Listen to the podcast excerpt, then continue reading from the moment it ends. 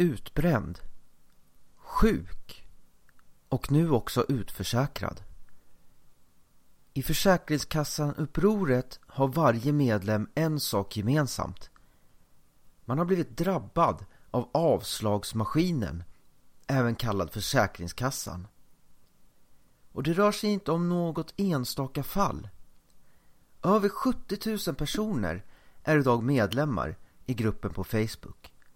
De allra flesta med en alldeles egen unik historia om hur de blivit behandlade och det som ska föreställa vårt skyddsnät i samhället. Vad är det egentligen som händer när en person blir föremål för Försäkringskassans granskning?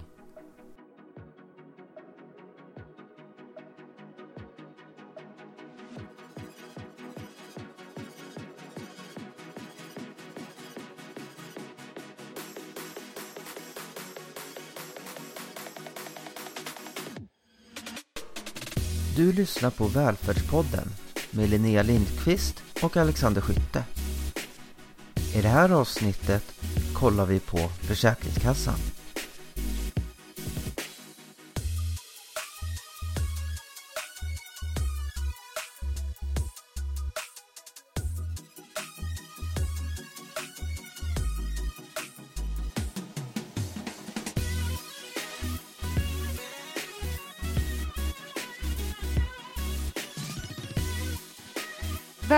Till Välfärdspodden.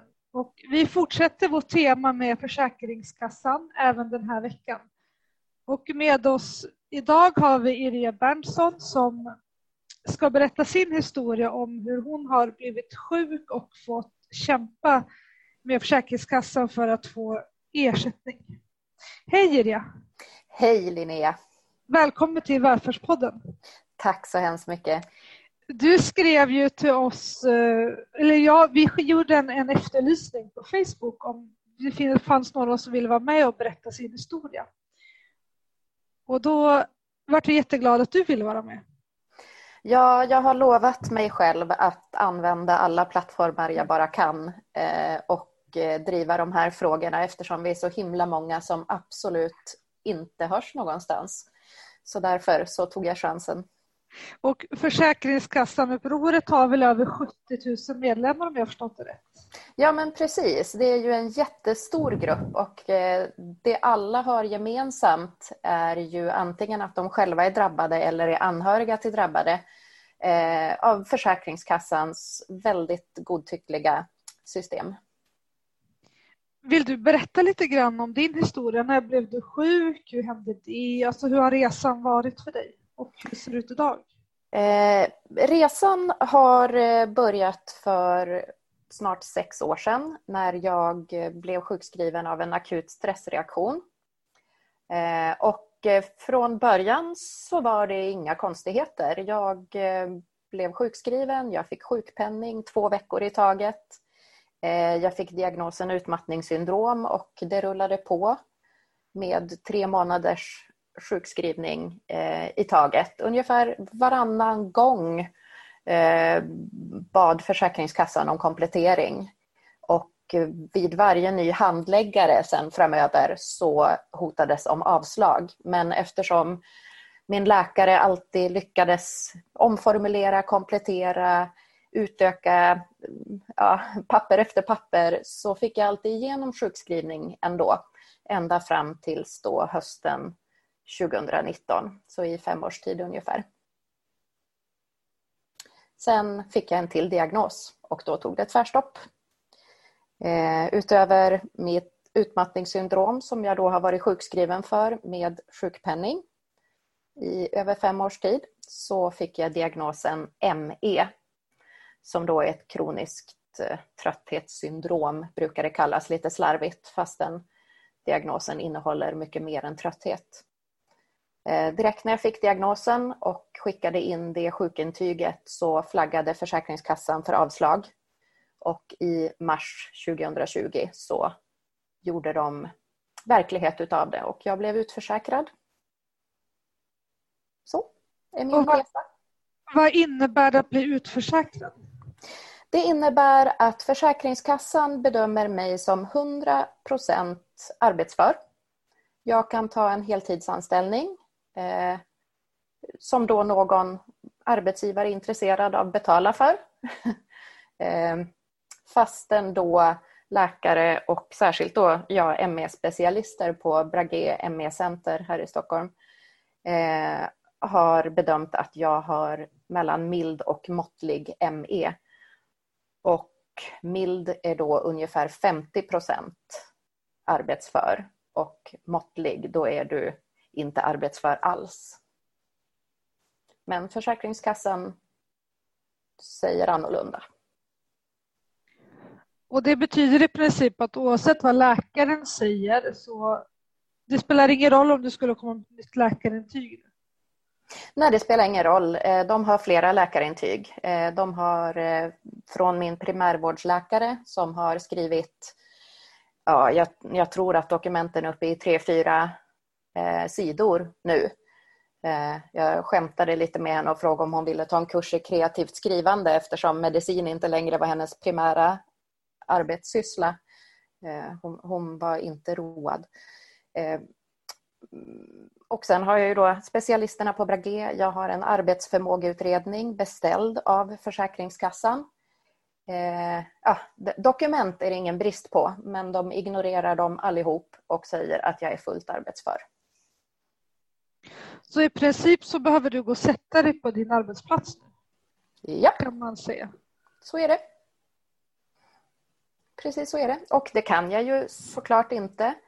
Eh, så istället har jag fått eh, ta tjänstledigt från den anställning jag har eh, i den grad som jag då är sjukskriven enligt läkare och ställa mig till arbetsmarknadens förfogande.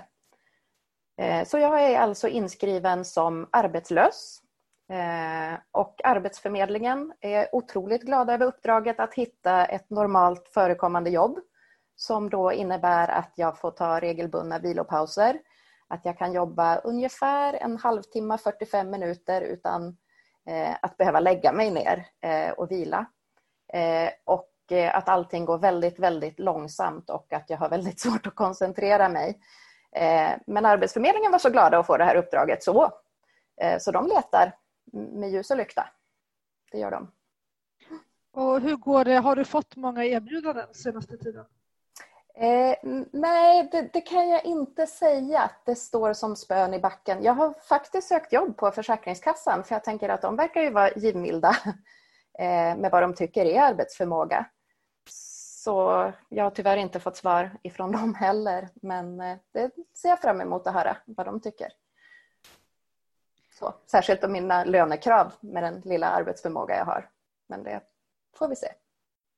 Men du har alltså fortfarande en heltidsanställning i botten så att säga? Som du har kvar. Jag har en heltidsanställning i botten eh, som konsult. Eh, den anställningen är eh, helt eh, framtagen i samarbete med Försäkringskassan och Arbetsförmedlingen eftersom jag var tvungen att säga upp mig från det yrke jag hade när jag blev utmattad. Eh, så jag gick in i det här samverkansprojektet. Jag eh, konstruerade en helt egen eh, konsulttjänst. Arbetsförmedlingen och Försäkringskassan var eld och lågor och tyckte att det var fantastiskt att konstruera ett arbete helt baserat på min energi, mina kompetenser och min arbetsförmåga. Men det var då det. Sen fick jag en ny handläggare som inte var lika imponerad. Som tycker att jag kan omsätta den här arbetsförmågan i 100 procent någon annanstans. Men vi vet inte riktigt var någon av oss. Men så är det. Så hur ser ditt liv ut just nu? Alltså hur, jag tänker hur försörjer man sig? Är man utförsäkrad? Hur eh, behöver du gå till Arbetsförmedlingen trots att du Eh, inte mår bra? Jag menar, du är sjukskriven för att du inte klarar av att vara aktiv. Ja men precis. Jag är ju inskriven på eh, Arbetsförmedlingen och har en handläggare där som jag har haft samtal med. Eh, jag har a-kassa, eh, vilket känns helt absurt.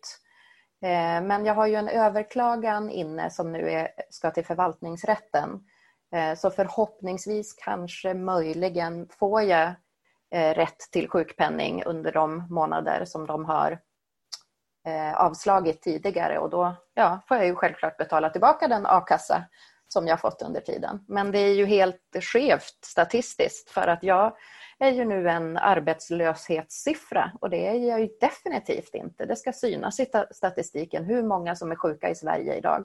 De kan ju inte trolla bort oss genom att skicka oss till någon annan instans, men det är så det ser ut. Vi vet hon Strandhäll, ministern, ministern, hon har ju varit så himla glad ibland och gått ut och nu sjunker sjuktalen i Sverige. Eh, nu är fler friska, vi ser att färre är sjukskrivna. Eh, vad tänker du när du ser och hör sådana utspel? Ja, men det är ju, det är ju skrattretande. Det är det, det enda jag kan säga om det. Eh, att utförsäkra oss är ju verkligen bara en syns inte, finns inte taktik. Eh, vi finns i allra största, hand, eh, allra största grad och jag menar det syns ju i sådana upprop som Försäkringskassan-uppropet på på Facebook. Det är över 70 000 medlemmar där som alla har olika historier. Och jag vet ju att de som har samma diagnos som jag, ME, har ju också flera olika slags grupper, varav en som enbart hanterar Försäkringskassan, hjälper varandra med prejudicerande domar etc. Det är över 700 medlemmar bara där. Och det är bara en diagnos. Så att eh, det är, vi, vi finns i all, allra största grad och det är därför det är så himla viktigt att sådana som jag, trots att det kan vara att skjuta sig själv lite i foten, pratar ut även i poddar. Jag, jag tänker att det är jätteviktigt, för det är säkert fler som inte vågar prata eller som, som har tänkt att det här, ja men det är nog bara jag som drabbas. Nej men verkligen. Och framförallt så går det ju så otroligt fort från att vara en högpresterande, väl ansedd medborgare till att vara misstrodd, Eh, beskylld för att bara vara lat och vilja ligga hemma och slöa på skattebetalarnas bekostnad. Eh, alltså det, den resan går så vansinnigt fort när man har med Försäkringskassan att göra. Eh, att det står uttryckligen i deras beslut att det är bara patientens utsaga. Jag har aldrig någonsin i mitt yrkesprofessionella liv varit en nobody, någon som inte tas på allvar eller som inte går att lita på. Så att se det här svart på vitt ifrån en myndighet är ju, ja men det är ju så förminskande, det är självklart demoraliserande. Om det är någonting som gör en sjuk och nedstämd och deprimerad så är det ju de här kontakterna med ett sjukförsäkringssystem som ska stötta oss när vi får det svårt i livet. Så. Hur skulle du beskriva, alltså, du behöver inte berätta om du vill vart du jobbar eller vilken, vilken typ av yrke du har, men hur, alltså, hur var processen när du blev sjuk? En del beskriver att de bara i princip ramlar ihop, alltså de kommer inte upp ur sängen. Eh, benen bär inte, att man totalt kraschar. Ja men precis och så var det ju för mig också eh, till slut. Varningsflaggorna hade ju varit där jätte, jättelänge men eh, vi människor är ju ganska bra på att bita ihop och tänka att ja, men sen kan jag vila, sen kan jag sova. Eh, men just i mitt fall så har jag fått eh, min första eh, sjukdomsdiagnos klassad som arbetsskada eh, så den är ju också otroligt viktig att lyfta, eh, bara för att säga att folk inte är ensamma. Det går att få rätt, även i Försäkringskassan i vissa ärenden. Eh, och jag då som arbetade som gymnasielärare fick alltså rätt eh, till ersättning för arbetsskada för utmattningssyndrom. Och det är ju väldigt, väldigt ovanligt eh, på många olika sätt. Men eh, arbetssituationen så som den var på min arbetsplats var helt enkelt ohållbar enligt även då objektiva bedömare. Så att eh, då blev jag sjuk eh, och det blev en total krasch till slut. Eh, symptomen hopade sig och till slut fick jag episoder av paralysering när jag helt enkelt inte kunde röra mig fysiskt. Både hemma och på arbetsplatsen kom de här anfallen och det var då jag insåg att det var mer än bara lite stress. Så jag gick Eh, till företagshälsovården i januari 2015 och sen gick jag aldrig tillbaka till det jobbet igen. Och var, jag tänker arbetsskada kan folk tänka att ja, men jag har inte ramlat eller jag har inte brutit benet eller liksom jag har inte fått eh, något kemiämne i ögat. Hur, hur, alltså jag tänker för att också hjälpa andra, hur, hur går man tillväga för att eh, kan du beskriva lite den processen att få det bedömt som arbetsskada? För det tänker jag är en jätteviktig sak, särskilt för välfärdsmedarbetarna. Det var väldigt ja men absolut många kanske inte tänker att det kan vara en arbetsskada om man är stressad. För man har, det är skada låter som att man ramlar och slår sig eller att man bryter något eller att, ja, något som händer fysiskt med kroppen. Verkligen. Och det är, det är några olika eh, delmoment i den eh, anmälan. Dels då att din arbetsförmåga ska vara nedsatt i minst ett år framöver. Och det är ju ganska svårbedömt i eh, till exempel utmattningssyndrom. Eh, hur länge kommer du att vara sjuk? Eh, men jag hade tack och lov en, en, läkare som hade insett att mitt fall var väldigt allvarligt och hade skrivit i ett läkarintyg ganska tidigt att jag, det, den kommer att påverka min hälsa minst ett år framöver. Eh, och retroaktivt då när det visade sig att det gjorde det så var det det som var avgörande, att det stod i ett läkarintyg. Att prognosen var väldigt eh, eh ja, att det var en lång, långsiktig prognos. Eh, så det var det första steget som de tittade på. Eh, sen eh, gällde det då att bevisa att min arbetssituation hade varit påfrestande och kunnat orsaka då den här stressreaktionen. Och det gjorde de genom en, en noggrann kartläggning. Jag fick ge ehm, ja, ett, flera timmar långa intervjuer där jag fick beskriva både psykisk och fysisk arbetsmiljö.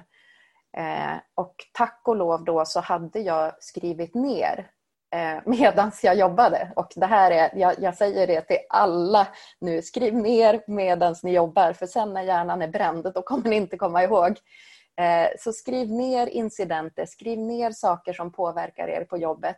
Eh, skriv ner eh, Eh, arbetsmiljöproblem när ni upplever dem. Eh, för att det kan vara guld värt eh, i framtiden. det hade jag ingen aning om att de skulle komma till nytta men jag var arbetslagsledare och ansvarig för kvalitetsredovisningar. Så det var mitt jobb att skriva även detta. Så tack och lov hade jag allt sånt sparat. När då den här arbetsskadeanmälan skulle göras. Eh, och den utredningen tog ungefär ett och ett halvt år eh, innan jag fick ett, ett positivt besked då att jag hade fått utmattningen klassad som arbetsskada. Men det är ju det som är så härligt med Försäkringskassan att det finns flera olika avdelningar och den ena avdelningen bryr sig inte ett dugg om vad den andra avdelningen gör. Eh, så att en avdelning ser att min hälsa är kraftigt nedsatt och jag har svårt att försörja mig. Eh, det kan de göra, den bedömningen, medan nästa avdelning då, som till exempel fattar beslut om sjukpenning, kan tycka att jag är fullt arbetsför. Så att det, det är många instanser inom en och samma myndighet, tyvärr. Och fick du det här klassat också även av det försäkringsbolag som man ofta har, om du jobbar kommunalt till exempel har man ju för försäkring. Eh, fick du det klassat även den vägen som arbetsskada? Ja, de går helt på Försäkringskassans eh, bedömning. Så ifall Försäkringskassan eh, säger, tror jag i alla fall, i mitt fall var det så, att de gick med på Försäkringskassans bedömning. Och det är ju det att jag fick en godkänd livränta på en, en liten peng. Det är det som har gjort att jag har klarat mig eh, även nu då när jag har haft en väldigt låg sjukpenning och nu en väldigt låg a-kasseersättning. Hur skulle du ändå beskriva den här processen? För jag tänker, du har ju, du har ju gått från att du kraschade, du blev sjuk, nu är det på väg, eller det ligger hos förvaltningsrätten. Eh, och det här har gått under ett år ungefär då, sen du blev... Ja, eh, exakt ett år faktiskt, sedan oktober 2019. Eh, då fick jag första beskedet eh, om att de tänkte avslå min begäran om sjukpenning. Så att i, i ett års tid har jag hållit på. Och jag tänker det är lite så att man behöver nästan vara frisk för att kunna vara sjuk. Absolut. Alltså för att orka. Jag tänker man ska ju orka kämpa också. Jag tänker många kanske inte gör det. Okay. Nej, och jag, jag tänker, jag har, jag har dubbla universitetsexamen. Jag är född och uppvuxen i Sverige. Jag har Eh, all förmåga att uttrycka mig själv, att läsa myndighetspost. Eh, och för mig är det otroligt, otroligt svårt. Eh, det är krångligt, det tar mycket tid, det tar mycket energi. Eh, ett fruktansvärt stresspåslag varje gång det kommer kommunikation från Försäkringskassan. Och då är jag den lyckligt lottade i hela den här soppan om man tänker på andra som inte alls har lika förspänt som jag har. Eh, så det är därför det är så viktigt också att sådana som jag pratar om de här svårigheterna och räcker ut handen och säger att hjälp oss för tusan, för det här är, det är inte rimligt att sjuka människor ska behöva kämpa så här. Nej, och jag tänker det är också någonstans en känga till läkare. Man litar inte på läkarintygen. Jag tänker läkare har ju jättelång utbildning och de som jobbar med stress och liksom den typen av, de är ju jätteduktiga på att se vad är vad. Ja, verkligen. Ehm, det är ju sån otrolig förminskning. Eh, ja, men det här att skicka tillbaka läkarintygen, begära kompletteringar. Ja, det var fel i en mening här. Eh, och sen så kommer ju då eh, antingen då en handläggare som inte har någon medicinsk utbildning eller så kan man ju då få glädjen att få kommunikation från en försäkringsmedicinsk rådgivare. Och det är då en läkare som på betalning av Försäkringskassan tittar på läkarintygen och ger en bedömning. Den här läkaren behöver inte överhuvudtaget jobba inom det område just du är sjukskriven inom. Eh, en snabb googling på min rådgivarperson eh, säger att det är en akutläkare som är specialist på hjärtstopp. Eh, har den specialkunskap om ME och utmattning? Kanske, möjligen, men tveksamt. Och jag menar de här rådgivarna kan vara allt från ja, veterinär, nej kanske inte veterinärer, men ja, barnläkare till eh, näsläkare och gör bedömningar då om allas diagnoser. Så att det, inte heller det känns ju helt rätt så säkert. Eh, rättssäkert. Och den personens bedömning i mitt fall var att alla läkarintyg säger olika saker. Mm, då har ju jag då i ett års tid fått kommunikation från Försäkringskassan att det måste framkomma något nytt i varje läkarintyg. Något nytt måste komma, något nytt måste komma. Och så får jag då smällen att alla säger olika saker. Ja men tacka fasen för det. Vi har ju försökt hitta något nytt. Ja, så att det är liksom sådär, vad du än gör blir det fel. Det är moment 22, det är Kafka, det är hela faderullen. Och jag tänkte, nu är det jättemånga då som har engagerat sig i Försäkringskassan-upproret. På vilket sätt har det varit ett stöd för dig? För det är ändå 70 000 så där kan du i alla fall hitta några som har varit som har samma diagnos och liksom varit med om ungefär samma sak. Ja men absolut. Alltså bara att känna det här att du inte är ensam är ju otroligt stärkande. Eh, och att också vara ett stöd för någon annan i en liknande situation ger ju en meningsfullhet eh, i hela misären. Eh, så att det är ju en, en superstyrka. Och eh, det här att, att gå samman och vara så många blir ju en sån tydlig fingervisning att det är ett systemfel vi pratar om. Det är inte några enskilda fall utan det är verkligen alltså över 70 000 personer som alla har någon slags erfarenhet. Det är ju, ja, det, det säger en hel del. Ja, verkligen. Och ni har väl även gjort en del eh, manifestationer har jag förstått det som. Jag, kollar, jag får bara så flashar ibland när någon delar någonting från upproret. Ja, Man men har precis. ljus utanför mm. kontor. Alltså det har varit lite sådana manifestationer också. Ja, men exakt. Jag eh, har, har inte varit Eh, fysiskt aktiv eh, på grund av uppenbara svårigheter att vara fysiskt aktiv. Eh, i, i gruppen. Men eh, jag, jag, vet ju det att bland annat eh, jag menar, tända ljus utanför Försäkringskassans eh, kontor.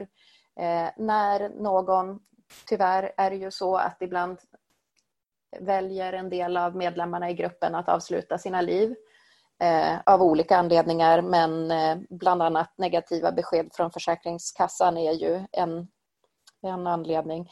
Och då görs insamlingar, skickas blommor, eh, familjen får stöttning och så vidare. Så att eh, det är ju väldigt eh, det, det, är ju väldigt fint och vackert i, i allt det sorgliga kan man säga.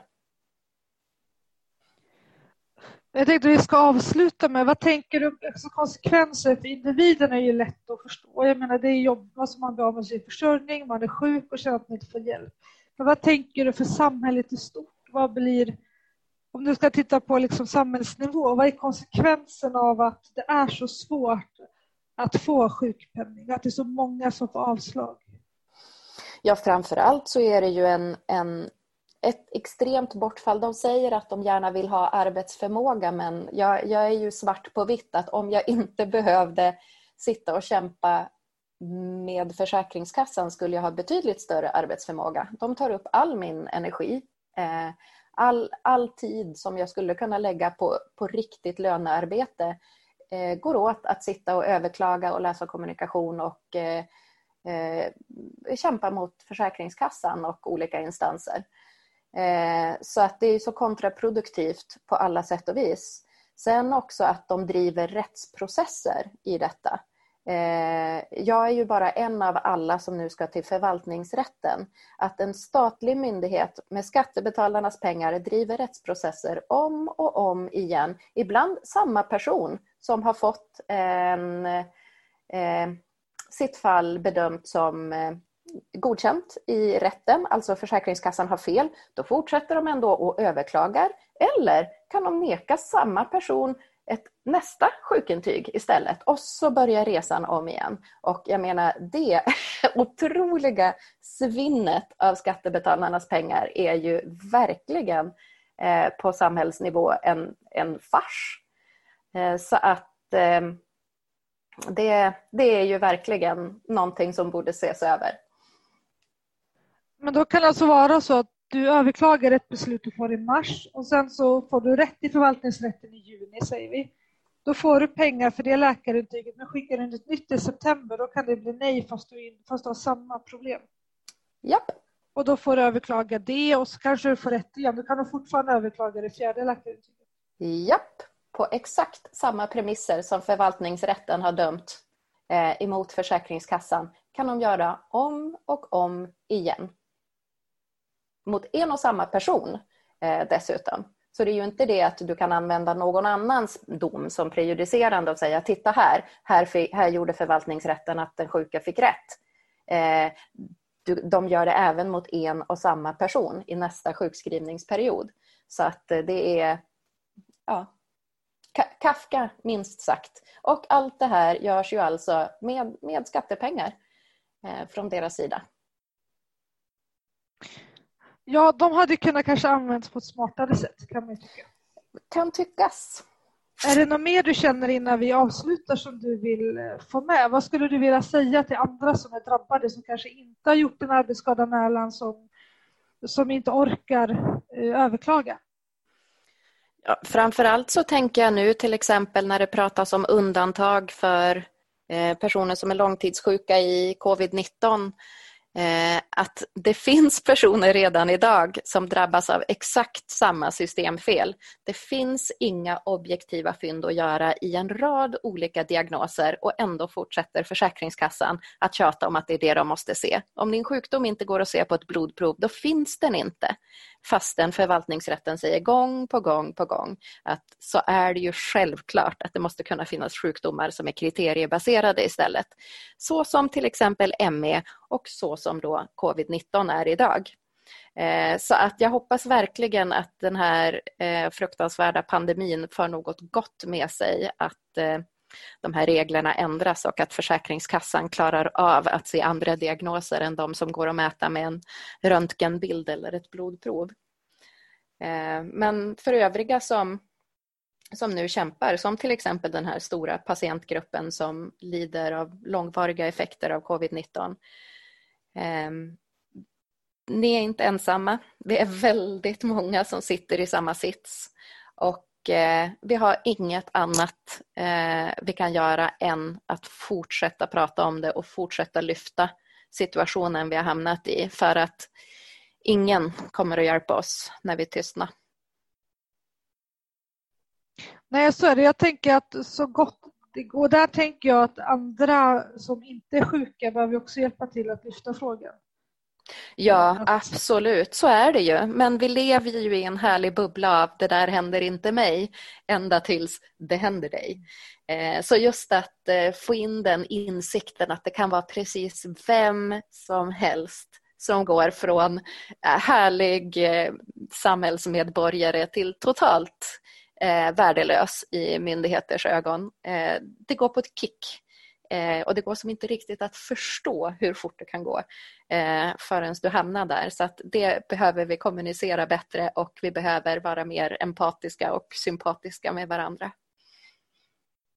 Och det kanske är så att den som, de som runt omkring den sjuka kanske tänker det här kommer inte bli bra, men den som är sjuk tänker kanske inte det, för den är mitt i hamsterhjulet. Nej men precis. Alltså det är ju det är otroligt svårt att, att se och att acceptera eh, framför allt. Eh, men eh, nå, någonstans så känns det ju som att vi vi har ett bra sjukförsäkringssystem. Det är jättefantastiskt att det finns en möjlighet att få ersättning om livet ställer sig på ända och du helt enkelt inte kan arbeta längre. Men då måste vi också se till att den ersättningen är fungerande och mänsklig. Ja, verkligen. Det var bra ord och avslut. Tack så mycket för att du var med i Välfärdspodden. Ja, men härligt. Tack ska du ha.